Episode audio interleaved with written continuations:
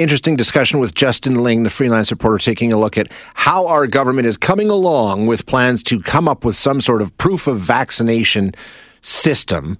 Um, we can call it a vaccine passport if we want. And we, we don't need to argue about whether or not, you know, there will be a vaccine passport and whether you like it or you disagree with it or it's against your rights or, or whatever the case may be. Um, we're just going to deal with the reality of it's already here. Okay. In the EU, if you want to travel, you need to produce proof of vaccination.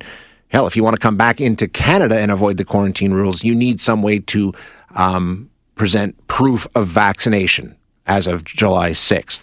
Uh, if you wanted to go see the Foo Fighters play on Sunday night at Madison Square Garden, you had to produce proof of vaccination. So, okay, let's call it proof of vaccination to do certain things, okay? Not vaccine passports. Maybe that'll make it easier.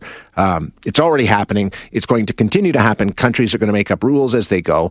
Uh, and Canada is going to have to do the same sort of a thing for Canadians who want to travel to the EU or who want to travel to this country that has a requirement that you be vaccinated. Those sorts of things are going to be something that we rely on the federal government to come up with a standardized way of doing this. And we talked to Justin Ling, who uh, said even some liberal MPs are saying, "Boy, we're behind the ball on this one. We're we're not getting it done, and we're not ready, and we we know we we have to come up with something here. Uh, so, what's the plan, and how's it going to happen? Now, of course, um, it will have to come from the government in some capacity, but that doesn't mean that we don't have." People right here in Alberta who have already done this, have already got started on this. Um, there's a tech developer in Calgary who has come up with a plan that he says is going to work. So we're going to chat with him right now and get all the details on this.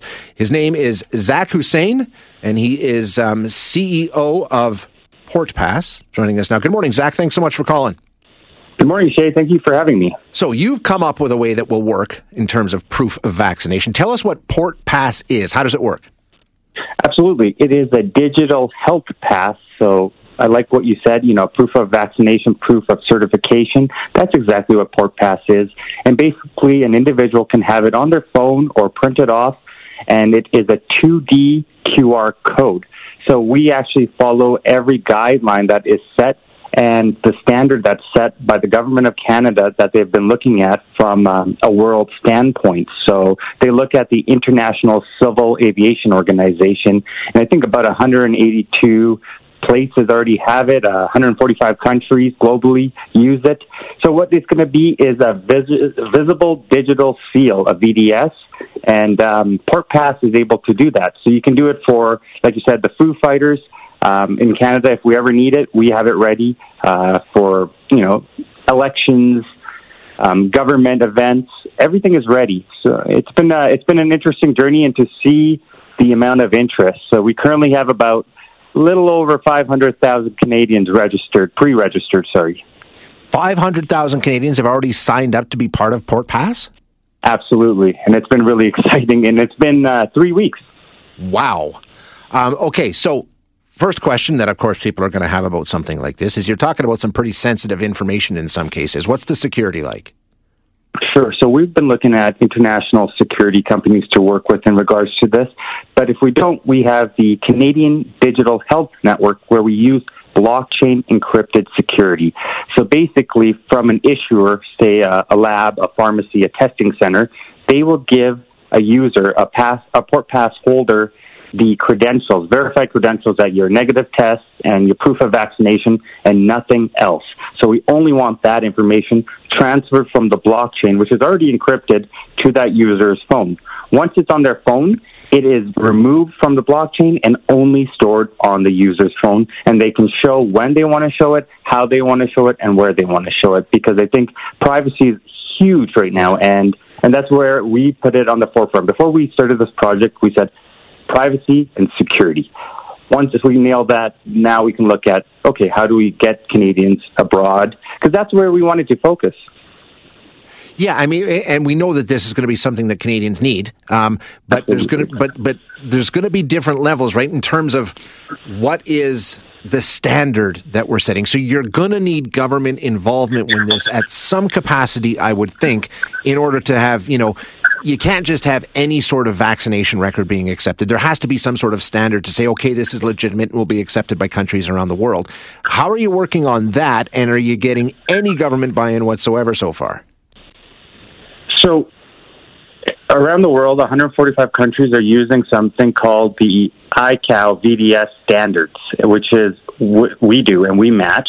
So we've aligned everything according to plan. Um, according to the government of Canada, they want a cryptographic infrastructure. We've got that ready. The, from a government standpoint, I've sent about 1,200 emails, and I haven't received one back, which is kind of disappointing. That I hope I do receive it because you know I have something here, and I, I just even want an acknowledgement or a, uh, hide and open up the conversation to let me present this to you guys. You know, I we talk about technology, we talk about innovation in Canada and entrepreneurship. Well, you know, here's a great way to help with the times, and uh, it's a tool. So I really do hope that they are listening, that we can open up the conversation because I, I see it from a different standpoint, but it is aligned with the government. You've sent 1,200 emails to government officials saying we can do this, work with us, and you've received zero replies? Well, I do get uh, emails back, which are all auto responders. Auto.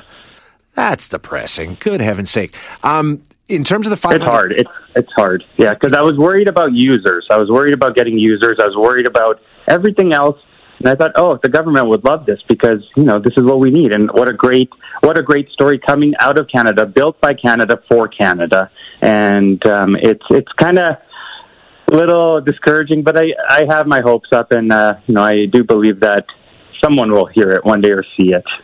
Well, yeah, I mean, it seems to make sense. Okay, uh, just one question I have for you: the five hundred thousand people who have I don't know, have they expressed interest or they actually signed up and participated? I mean, at this point, what does Port Pass look like? Do people get their records and, and get the verification and now they're good to go? And will other countries accept that?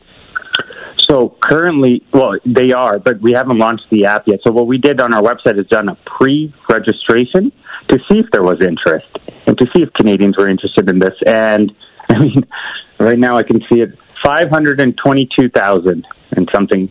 So hundreds a minute are just signing up all over Canada. And, you know, being from Alberta, it's really cool to see some, some towns and places I've never even heard of in Ontario.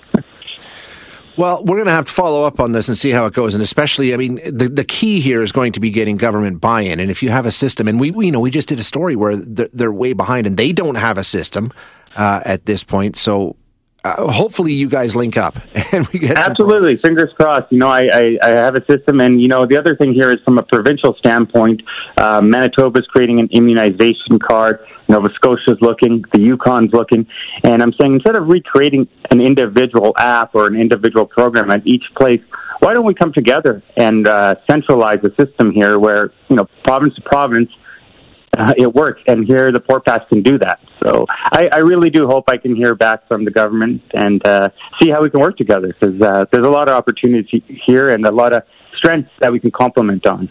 Hey, Zach, if people want to take uh, a look at this and get more information and, and sign up for Port Pass, what do they do? Absolutely. They can go to portpass.ca slash register. Excellent. Okay. Zach, thanks so much for your time this morning. I really appreciate it. Thank you, Shay. Bye for now. That is Zach Hussein, CEO of Port Pass.